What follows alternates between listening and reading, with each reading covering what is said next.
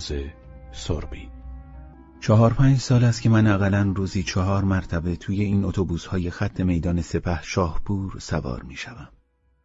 غریب این است که من در این اتوبوس ها بیش از آنچه در عرض هشت سال در مدرسه ابتدایی و دو سال در مدرسه متوسط درس یاد گرفتم چیز فهمیدم. این مطلب خیلی هم غریب نیست. برای آنکه من اصلا بچه کودن و کمرویی بودم. هر وقت مطلبی را دو یا سه مرتبه نمیفهمیدم و از معلممان خدا بیامرزدش میپرسیدم او می‌گفت بعضی ها هیچ وقت نمی‌فهمند اما در این اتوبوس ها یک چیز مهمی دستگیر من شد گاهی اتومبیل ها هنوز پر نشده بود و اجباراً به زور اوقات تلخی مسافرین تا نزدیک چهارراه حسن آباد می رسید. در این صورت شاگرد شوفر البته کاملا مواظب بود که کجا مسافری می‌خواهد سوار شود. اتفاقا اگر نمی‌دید شوفر می‌گفت حواست کجاست؟ یالا دهشایی رو بنداز تو و یا دهشایی رو از سر را بردار در هر صورت این دهشاهی خیلی تکرار می‌شد و البته مقصود از دهشایی مسافر بود. هر نفر آدم برای شوفر دهشایی میارزید. در صورتی که این آدم گاهی مثلا حاجلی آقا چوبچی بود که بیش از صد هزار تومان تمول داشت و یا رئیس اداره دواب بود که 800 تومان سرقفلی داده بود و به غیر از دو سه هزار تومان منافع مایی 400 تومان حقوق داشت. همچنین خود من در روزی که حقوق گرفتم و قریب 700 دهشاهی دارم قیمت من برای او همان ده شاهی بود و روز پیش از حقوق هم که پس از پرداخت پول بلیت جیبم مثل قلب مؤمن پاک می‌شد قیمت من برای او فرقی نمی کرد. یک روز توی یکی از این اتومبیل ها زنیکی نشسته بود و روی لبه پنجره اتومبیل یک سرباز سربی گذاشته بود. گاهی این سرباز را در می آورد، توی دهنش می کرد و بعد می گذاشت سر جای اولیش. و همین که عروسک به واسطه تکان اتومبیل برمیگشت باز آن را بر می توی دهنش می کرد. من مدتی متوجه این کار او بودم. پشت سرم که نگاه کردم دیدم ف نشسته و با من سلام و تعارف کرد. من با او در ضمن مسافرت به جنوب آشنا شده بودم. بعد که از اتومبیل پیاده شدم یادم اومد که همین آشنای من از این سرباز سربی ها درست می کند و به مغازه ها می فروشد. مدتی گذشت و من فه را دیگر ندیدم زیرا که من در آن وقت عضو اداره تهدید تریاک بودم و مرا برای فسا معمور کردند و من در آنجا ناخوش شدم و برگشتم و مدتها بیکار بودم. از سفر که برگشتم تقریبا پس از دو سال رفتم به دیدن فه علتش این بود که یکی از مأمورین مالیه فسا او را می شناخت و توسط من برای او مقداری تریاک فرستاده بود. رفیقم جور غریبی به نظرم آمد. همان اتاق کارش که قدیم پر از دیگ و ورقه های سرب و زغال و تابه و همبونه و در عین حال مرتب بود امروز در هم و بر هم می نمود. منقل را درست کردم و با هم توی حیات غالیچه انداختیم و نشستیم. صحبت از آن زن شد. بعد قصه خودش را برای من تعریف کرد. اول از روی بیمیلی بعد که دید من مقصودی ندارم بیشتر خودش عجله داشت اما بی ترتیب. بیشترش طوری بود که من بند و بسته آن را نمی توانستم بفهمم. بالاخره هم بقیهش را تعریف نکرد و من از این طرف و آن طرف فهمیدم که گرفتار شده. منتها بالاخره علت حقیقی دیوانگی او را درست هم نفهم من باید تمام قصه هم را اول به یاد خودم بیاورم بعد برای تو بگویم. چه قصه ای؟ خودم نمی‌دانم از کجا تعریف کنم. از روزی که به دنیا آمدم از روزی که دست چپ و راست خودم را تشخیص دادم. زندگی خانوادگی خودم را. پدرم چه جور آدمی بود؟ چقدر مادرم را دوست داشتم؟ نه. حوصله ندارم. صحبت کردن اشخاص تریاکی جور مخصوصی است. یک جمله را شروع می کنند و یک بس به سر حقه می تا آن بس تمام نشود جمله هم تمام نمی شود شنونده باید حوصله داشته باشد و از جزجز تریاک بیزار نشود.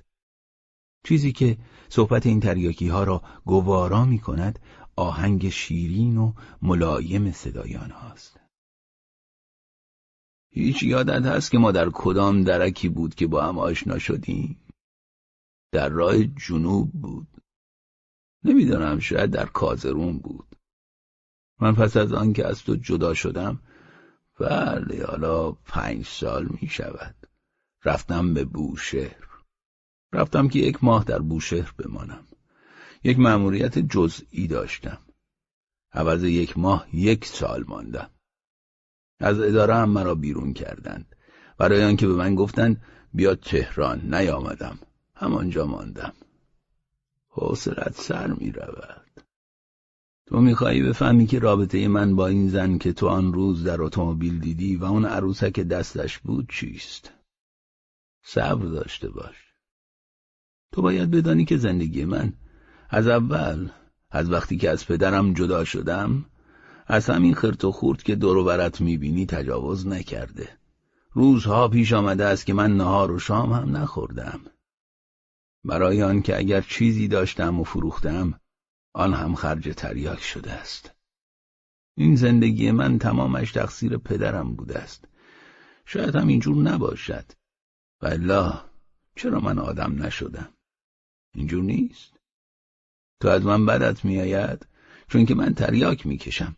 حق هم داری. اما ایج میدانی که من خودم هم از خودم بیزارم؟ خبر نداری ببین. پشت دست مرا نگاه کن. یقه پیراهنم را نگاه کن. شاید الان دو هفته است که آب به صورتم نزدم. فرزن هم تازه چه می شود من که همیشه تریاکی نبودم. همیشه اینجور نبودم. من که اینجور خلق نشدم. آن وقت که در بوشهر بودم تریاک نمیکشیدم. بعد تریاکی شدم. همان وقتها تازه مادرم مرده بود. یادم میآید به بدنم رعشه میافتد. او هم مرا دوست داشت. من شانزده سال داشتم ولی تا مادرم دستش را توی دست من نمیگذاشت خواب به چشمم نمی آمد. اینها یک چیزهایی نیست که همه کس بتواند بفهمد. در بوشهر بله.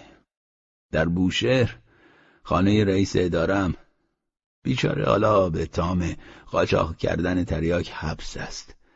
منزل داشتم. و علتش این بود که من یک تحصدایی داشتم. چون که پیش پدرم قرائت قرآن یاد گرفته بودم. آن رئیس اداره هم اهل ذوق بود. هر شب بچه مچه ها را جمع می کرد بسات عرقی و شرابی تهیه می شد و سور ما راه بود. تو باید این را هم بدانی. من تا آن وقت عرق نخورده بودم. اصلا راست و پوسکنده هیچ بامبولی نزده بودم. هیچ فرقه ای مرا جز به خودش حساب نمی کرد گذشته از اینکه من بچه آخوند بودم همیشه پکر هم بودم و دستم به هیچ جا نمی رسید. بزرگترین لذت من در زندگانی این بود که پهلوی مادرم بنشینم. دستهای نرم او را در دستم بگذارم و او را دلداری بدم یک شب به من زیاد عرق دادند. به طوری که من حالم به هم خورد. از آن شب هیچ چیزش یادم نیست. صبح دیدم کوکب توی اتاق نشسته. تشت آفتاب آورده و می‌خواهد قالی را که من در شب پیش رویش قی کرده بودم آب بکشد. کوکب رویش باز بود و من می‌توانستم او را ببینم. لبهای سرخی داشت. زلفهایش چتری روی پیشانیش افتاده بود و صورتش گرد و گوشتالو بود. بعد فهمیدم که آقا این کوکب را از شیراز دایه کرده بوده و او یک ساله اجیرانها شده بوده است. اما حالا چون خوب کلفتی بوده می‌خواستن با وجودی که یک سالش تمام شده بوده باز هم نگهش دارند. اینها را خودش برای من تعریف می‌کرد. خب من یک سال عجیر بودم با خوبی و بدیشان ساختم. حالا دیگر نمی‌خواهم اینجا بمانم. آقا خیلی خوب است. هیچ کدامشان عیبی ندارن. بچه را هم من دوست دارم. اما اینها همش درست و حسابی. من می‌خواهم بروم و شوهر کنم. می‌خواهم بروم به شیراز. می‌خواهم بروم شوهر کنم. می‌خواهم بروم پهلوی همان شوهر اولیم. اون نظام وظیفهش تمام شده. مرا یک طلاقه کرده و من باز هم می‌توانم زنش بشوم. من میرم. زر خریدشان که نیستم. و کوکب حرف خودش را سبز کرد. این را یادم رفت بگویم. کوکب وقتی که درد دلهایش را برای من گفت جواب دادم حق با توست. اگر من جای آقا بودم تو را روانه می کردم کوکب حرفش را سبز کرد. یک شب وقتی که من به خانه رفتم دیدم کوکب توی خانه من است. آمده بود که من روانه شیرازش کنم. از اینجا سرگذشت دقیقی من با این کوکب شروع می شود. حلقه های سفید رنگ و بعد کبود رنگ دود تریاک به صحبت های او یک حالت فلسفی می‌داد. هر وقت این زن داخل زندگانی من شد اوضاع مرا بر هم زد. اگر کوچکترین هوا هوسی تصور بکنی ما بین من و این زن نبود. من از کوکب خوشم میآمد. او را دوست داشتم آنطوری که آدم مادرش را دوست دارد. اما رابطه ما بین ما نبود. زجرهایی که من در زندگی کشیدم مصیبتهایی که مستقیما و یا غیر مستقیم به دست کوکب به سر من آمد تمام اینها برای من حتمی و مسلم بود. من به این زندگانی محکوم بودم. روز اول که داخل زندگانی شدم نشو و نمای من در آن خانه در زیر دست آن پدر و در دامن آن مادر تمام اینها مرا وادار می‌کرد که یک چنین خط مشی در زندگانی اختیار کنم. تمام آن علتهایی داشت. من بیچاره بازیچه بودم. ای کاش عوض اینکه می‌گویم می‌خواهم می‌توانستم بگویم مرا خواهانند. صرفه های متوالی و لاینقطع حرف او را قطع کردند. پس از چند دقیقه باز از نو شروع کرد. از مطلب دور شدم. یک شب کوکب در خانه من بود. آمده بود که صبح حرکت کند.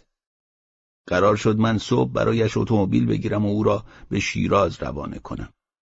من یک اتاق بیشتر نداشتم. گلیمی خریده بودم و در آن انداخته بودم. نصف اتاق مفروش بود. کوکب بخچه خودش را باز کرد روی زمین انداخت و خوابید. صبح زود من عقب اتومبیل رفتم. همه قرار و مدار آن را گذاشتم. ظهر که به خانه برگشتم دیدم کوکب نیست. با گاراژدار قرار گذاشته بودم که طرف اصری مسافر حرکت کند. مدتی منتظر او شدم. از کار بیکار شدم. به اداره نرفتم. غروب آفتاب بود که دیدم کوکب برگشته و اوقاتش تلخ است. من از صبح تا حالا عقب شما میگشتم. دیشب که دست باچگی اسبابهایم را جمع کردم یک چیزی را فراموش کردم. اگر پیدایش نکنم حتما یک بلایی در راه به سر من میآید. عوض جواب و هایم را پوشیدم و عقب کار رفتم. شب دیر آمدم به خانه. دیدم کوکب سر بخچهش نشسته و دارد از پاپایش را به هم می‌زند از او پرسیدم چی چی گم کردی؟ دیدم دارد حق حق گریه می کند. یک عروسک چه عروسکی؟ یک سرباز سربی من تعجب کردم و گفتم یک سرباز سربی ده شایی قیمت دارد دیگر این همه گریه و زاری ندارد مثل این که حرف مرا نفهمید. به من گفت ده شایی؟ برای من به اندازه جانم قیمت داشت. این سرباز سربی را کوکب از خانه آقای بچهش به دست آورده بود. روزی بچه را به گردش برده از یک دکان عطاری این سرباز را خریده بود. اما چون سرباز دست بچه را بریده بود خانم نگذاشته بود که دیگران را دست بچه بدهد. از همین جهت کوکب از خانم رنجیده بود و دیگر نخواسته بود آنجا بماند. از آن وقتا به حال همیشه آن را پیش خودش نگاه داشته بود و حالا قصهش شده بود. این گم شدن سرباز را به فال بد می گرفت. بعد از چند روز که در خانه من بود یک روز به من گفت می‌دانید من اصلا دلم شور می‌زند. دیگر نمی‌خواهم بروم به شیراز. مثل اینکه دیگر شوهرم از من سیر شده است و مرا دیگر نخواهد گرفت. اگر بخواهید همینجا کلفتی شما را می‌کنم و الا می‌روم جای دیگر. من باید آنقدر در این شهر بمانم تا این سرباز سربی را پیدا کنم و الا از غصه خواهم مرد. و کوکب ماند و نمرد. یک ماه ماند و مرا کشت. شبها من روی پشت بام می‌رفتم و کوکب توی اتاق میخوابید. صبح چای مرا درست می‌کرد رختهای مرا پاک می‌کرد و نهار میپخت. بعضی اوقات با هم غذا میخوردیم. اینطوری که او از من نگهداری می‌کرد من خیال می‌کردم مادرم است و به همین خیال خوش بودم. شب پهلوی هم می نشستیم یک ماه اینطور گذشت. پس از آن مرا به تهران احضار کردند. به کوکب گفتم من باید بروم به تهران. اگر بخواهی تو را می‌برم گفت نه من همینجا میمانم من باید این سرباز را پیدا کنم و الا خواهم مرد بعد کمی فکر کرد و گفت شما کی می روید به تهران؟ من برای روز شنبه حرکت می کنم. آن وقت از جایش بلند شد که برود شام بکشد و گفت من هم تا روز شنبه برای خودم جایی پیدا می کنم. من گفتم حالا تا روز شنبه. اما روز شنبه من حرکت نکردم. شنبه دیگر هم حرکت نکردم. شنبه سوم هم هنوز آنجا بودم. ابلاغ از تهران آمد که چرا من خبر حرکت خودم را ندادم. ابلاغ را پاره کردم. از هفته چهارم دیگر حقوق من قطع شد. در عرض این چهار هفته کوکب هم برای خودش جایی پیدا نکرده بود. یک شب از او پرسیدم این سرباز سربی که تو داشتی چه شکلی بود؟ بگو شاید بتوانم این آن را برایت بخرم. بی خود خودت را اذیت نکن. من تمام این شهر را گشتم. یک چون این سرباز سربی که من داشتم هیچ جا پیدا نمی شود. اما شما شبها خیلی به خودتان میپیچید دیشب آمدم سر رخت خوابتان. چرا آنقدر برای مادرتان بیتابی می‌کنید راست می‌گفت. یادم میآید که خواب می‌دیدم صاحب منصبی با شمشیر لخت حمله کرده به طرف مادرم. پدرم آنجا ایستاده بود و حرفی نمی‌زد اما علتش آن بود که من در آن ایام زیاد عرق میخوردم. فردای آن روز با کوکب رفتیم که سرباز سربی بخریم. بی خود چون هر جا که می‌رفتیم کوکب می‌گفت نه این عروسک ها هیچ کدام آن سرباز نیست.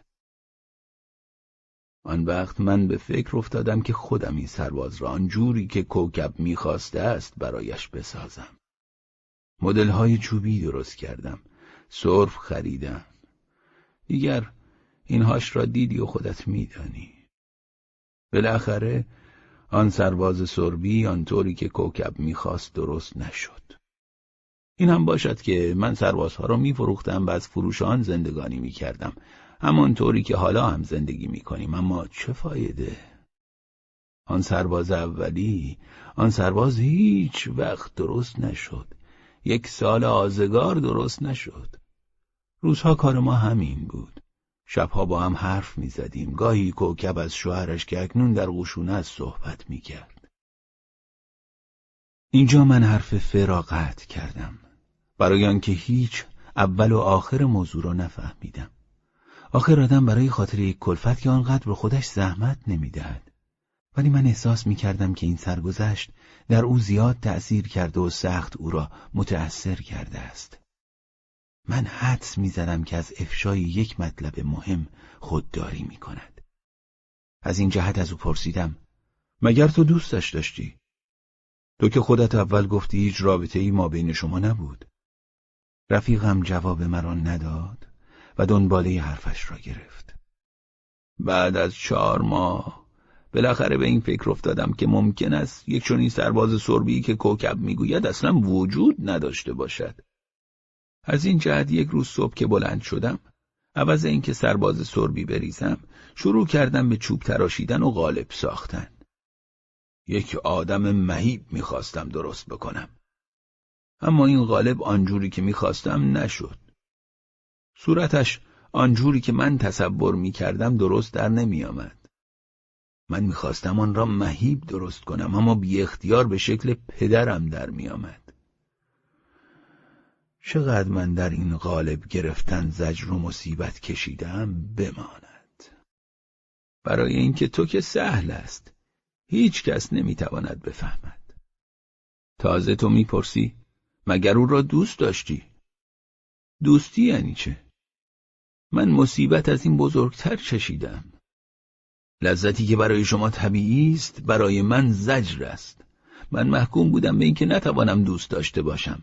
هزار زجر و شکنجه در دنیا است. این مصیبت را کسی نتوانسته از تصور کند که ممکن است اشخاصی باشند که نتوانند اصلا دوست داشته باشند.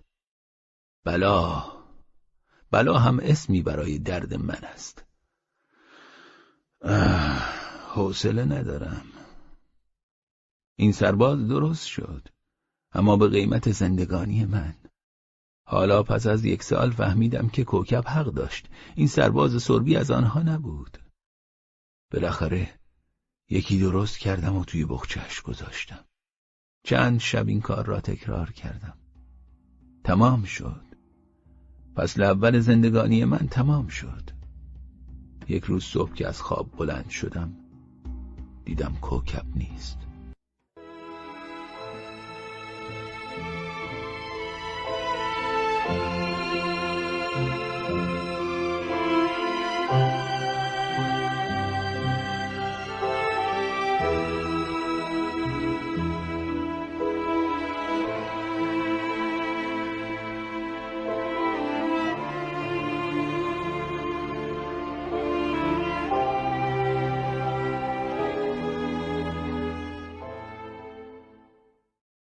بقیه حکایت خود را برای من تعریف نکرد.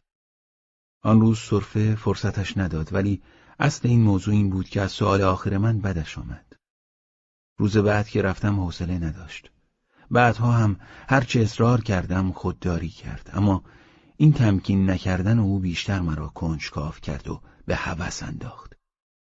من حدس می‌زدم که شاید جنایتی کرده و می‌خواسته است یک مرتبه اقرار کند تا راحت شود. از این جهت بیشتر به خانهاش آمد و شد می کردم. یک روز از او پرسیدم که کوکب کجاست؟ در جواب من گفت نمی‌دانم.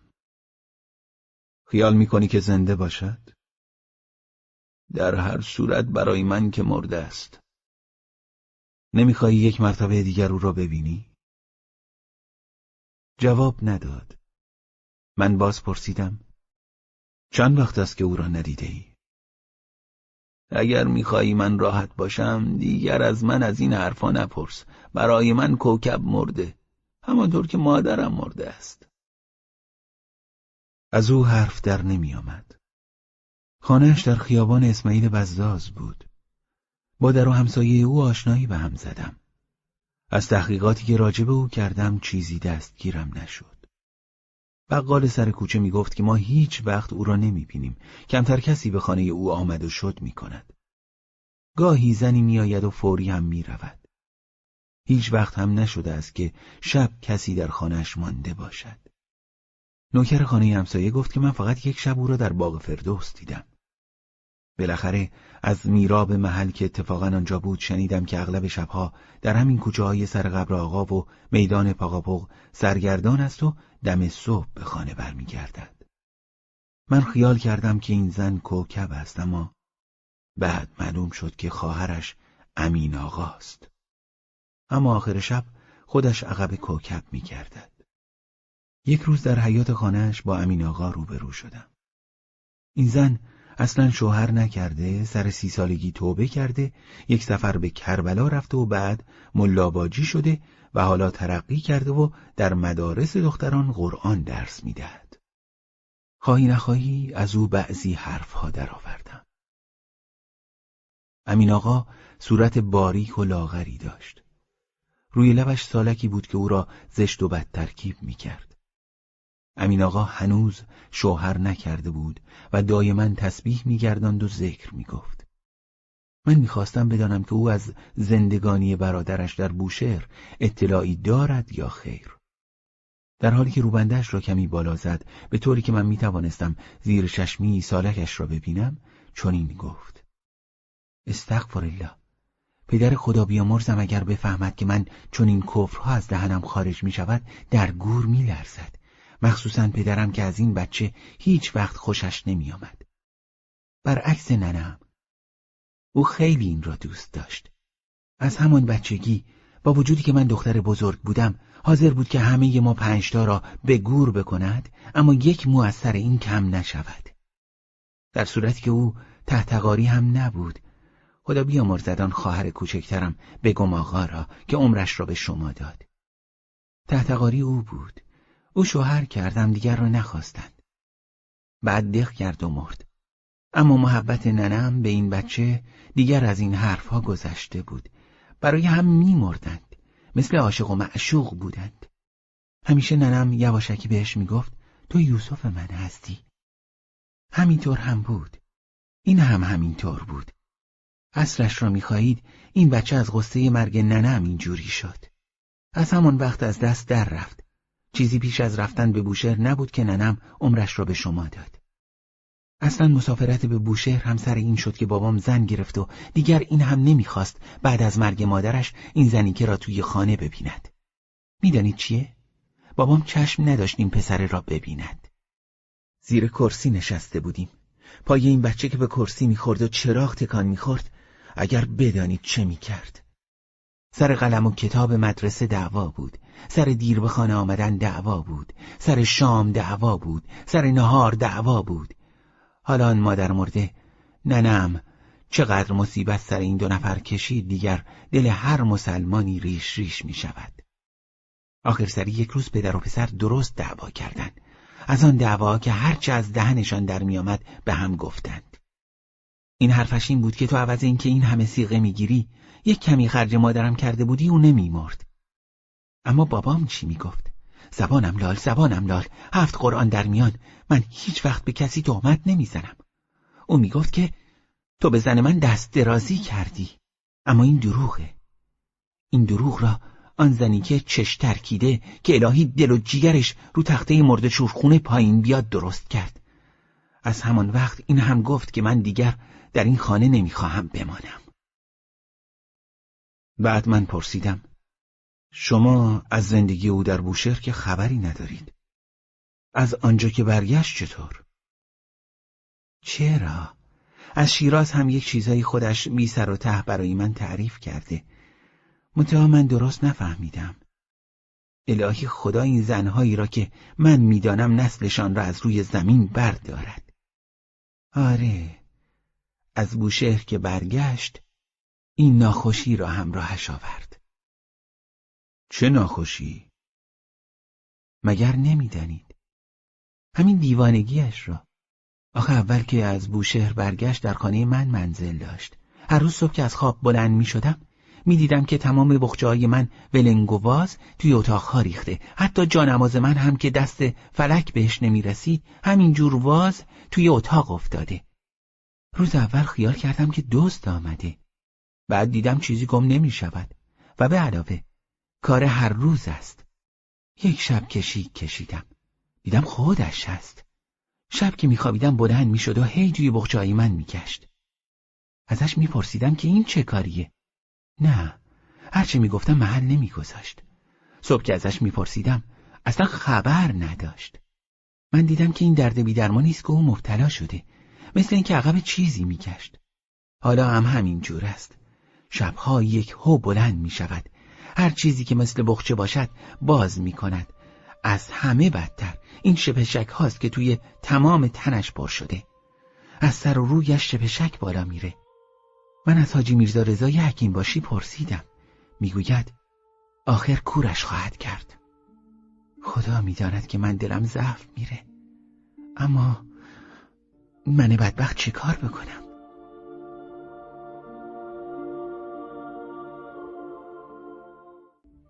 آیا محتاب قشنگ نیست؟ چرا؟ برای آنکه تمام مناظر عاشقانه و شاعرانه شعرا و نویسندگان مساوی است با زلف پریشان به علاوه کنار جوی آب به علاوه محتاب غافل از اینکه محتاب هم با شرایط دیگری خوب و بد است. اما محتاب به علاوه زنهایی که قیمت آنها دهشایی است به علاوه چاروادارهایی که به شهر میآیند و با کوفت به ده برمیگردند مساوی است با نکبت و بدبختی. این محتابی که من دیدم این محتاب مثل چرک سفید است که روی خیابانهای طرف جنوب شهر ریخته شده و این چادر سیاها که در کنار کوچه ها در سرما به دیوار چسبیدند مثل خون دلم شده روی زخم هستند. من عقب یکی از آنها میگردم. چه اغلب وقتی نزدیک یکی از آنها می‌روم می‌گویند بیا توی کوچه. وقتی که توی کوچه می‌روم می‌گویند اول دهشایی را بده. من دنبال کوکب میگردم. خواهی نخواهی سرنوشت رفیقم در من تأثیر کرده. پیشانیش کمر بسته چشمهایش قی گرفته تریاک دارد او را می‌کشد. فقط این زن می‌تواند او را نجات دهد. من پهلوی خودم فکر می‌کنم اگر فرزن هم بمیرد چه تأثیری در نظام عالم دارد. این فکر در جای خود منطقی و درست است. اما شاید کوکب هم به جای خود عضو مفیدتری برای جامعه باشد. بله مفیدتر از آقای چوبچی. شبها را کوکب در کوچه های اطراف باغ فردوس میگذراند. از سینما تمدن تا میدان شاه و گارد ماشین. اینجاها خط سیر و منطقه نفوذ اوست. فرزن هم کوکب را دیدم. او چه می‌تواند بکند؟ شاید او را وادار کند که باز آدم بشود. این زندگانی پر از کسافت دیگر دوام پذیر نیست. مدتی است که زندگانی او را من و امین آقا اداره می کنیم بتول قرار گذاشته که امشب حتما کوکب را پیش من بیاورد. شما اگر کشتیار من بشوید من دیگر پیش این مرتیکه قرمساق نمیرم. چقدر من زحمت و مرارت از دست این کشیدم. شما که خبر ندارید. من جونم رو بالای او گذاشتم. خودم رو تموم کردم که خدا تمومش بکنه. شما پهلوی خودتون میگید عجب زنکه دلسنگی من هستم. اما به خدا به ارواح پدرم اینجور نیست. بذارید همش رو برایتون تعریف کنم. من در بوشهر با او آشنا شدم. آن وقت بچه خوبی بود. من کلفتش بودم. همه کارهاش را مرتب می‌کردم. اصلا من اونو زفت و رفتش می‌کردم. یک شب به من گفت کوکب من تو رو خیلی دوست دارم. تو مثل مادرم هستی.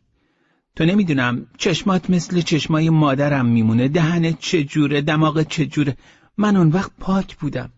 طیب و تاهر هنوز سر ناخونم را نامحرم ندیده بود. به حرومی هیچ جور حاضر نبودم. من که نمی‌دونستم این از جون من چه می‌خواد. یک شب از روی سادگی بهش گفتم من حاضرم سیغه شما بشم. فردا بیایید با هم بریم پیش آقا و کارو تموم بکنیم. شما اگر منو قابل می‌دونین و می‌خواین من حرفی ندارم. یکو مثل دیوانه ها شروع کرد به خندیدن. منم که دیدم اینجوره دیگه حرفی نزدم. گوکب زیر کرسی توی اتاق من نشسته بود. پشت سر هم عرق می‌خورد و دود می‌کرد و برای من سرگذشت خود را می‌گفت. صورت چروکدار سبز رنگی داشت. ته آبلهی هم توی صورتش پیدا می‌شد. بیسهایش مثل چوبهای جارو نرمه توی صورتش آویزان بود. رویم رفته کوکب چیزی که نبود خوشگل. و الا هر عیبی داشت. من یک مرتبه یاد آن سرباز سربی ها افتادم و پرسیدم پس آن قضیه سرباز سربی چی بود؟ ده اینو برای شما هم تعریف کرده.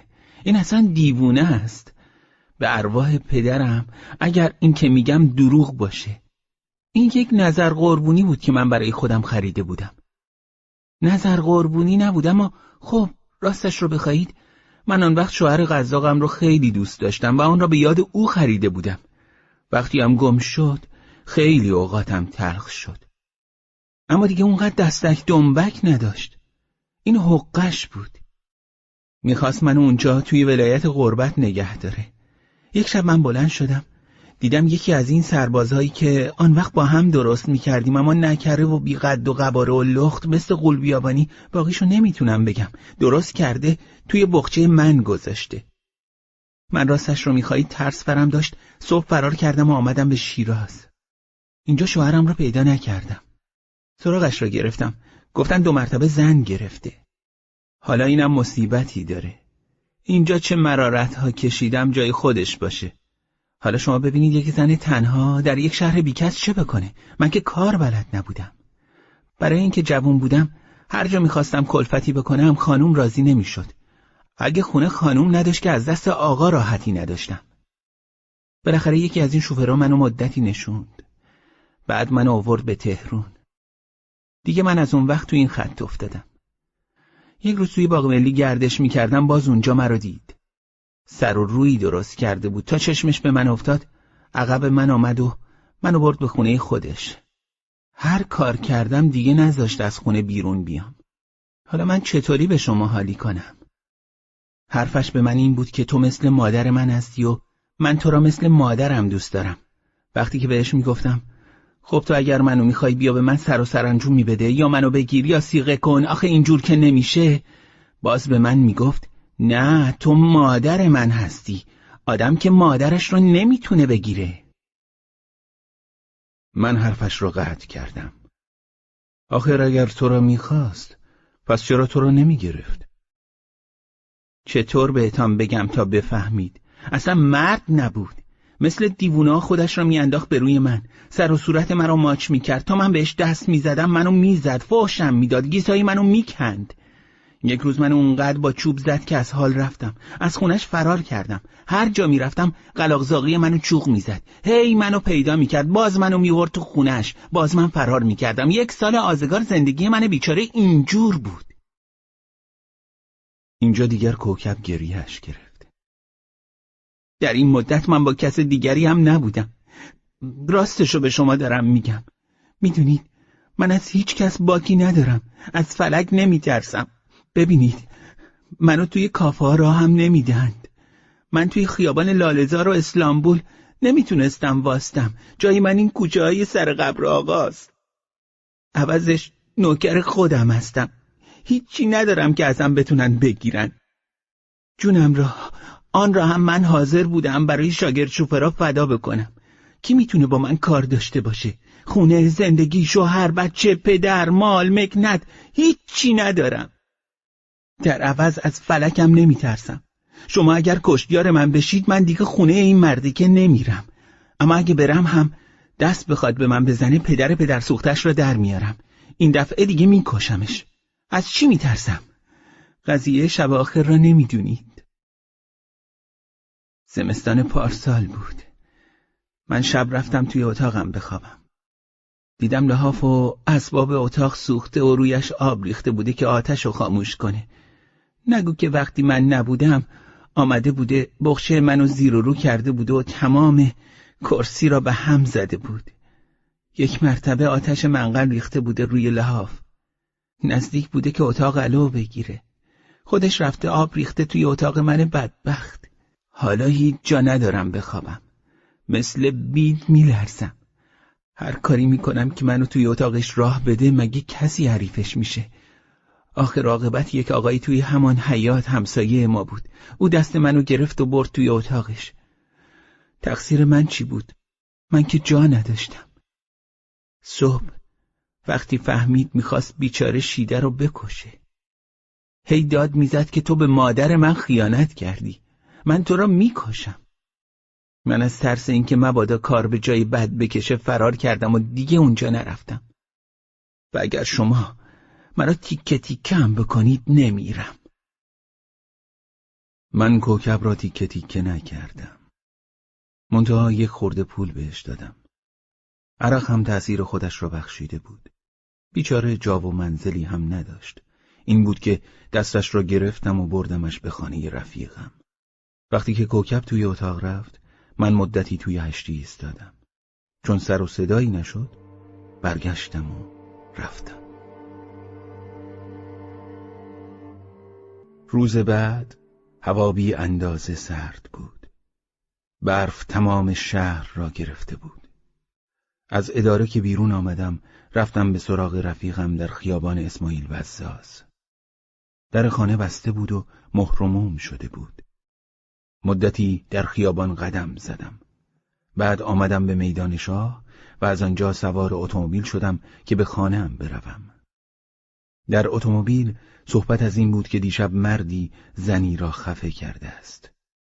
نزدیک کوچه دردار مردی با یک چمدان به دست ایستاده بود و داشت گردنش را میخاراند.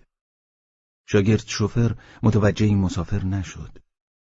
شوفر خودش اتومبیل را نگه داشت و به شاگرد شوفر گفت یالا دهشایی را از سر راه بردار. مردی که داشت گردنش را میخاراند دست توی جیبش کرد. مثل اینکه عقب پول میگشت. وقتی که آمد سوار اتوبوس شود چمدانش به رکاب اتوبوس خورده در آن باز شده مقدار زیادی سرباز سربی روی برف ها ریخت. شوفر دیگر منتظر نشد. اتومبیل را حرکت داد. مردی که گردنش را میخاراند سربازها را جمع کرد. چمدان را دست گرفته فریاد زد. نگهدار! اما شوفر اعتنایی نکرده. فقط شاگرد شوفر گفت بارا پی کارت. با رامسا خیال می‌کنی مردم آزاری خوبه.